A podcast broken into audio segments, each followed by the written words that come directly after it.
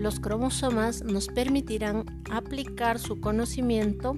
para entender cómo es que la técnica de Cairns permitió medir la longitud de moléculas de ADN mediante la autorradiografía utilizando tritio radioactivo y la técnica de la emisión de partículas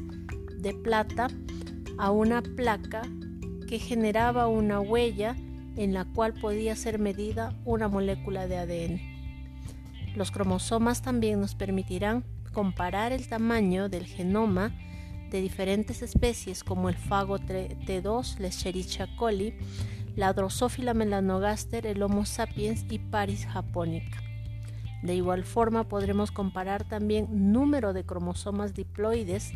de especies como Homo sapiens, Pantroglodites, Canis familiares, Orisa sativa y Parascaris equorum. De la misma forma,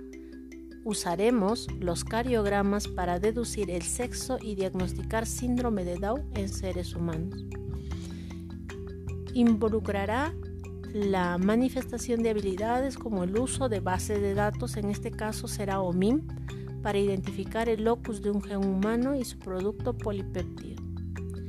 Entendiendo como parte de la naturaleza de la ciencia que las mejoras en las técnicas conllevan avances en la investigación, como fue el caso de la técnica de la autorradiografía para medir la longitud de moléculas de ADN en los cromosomas.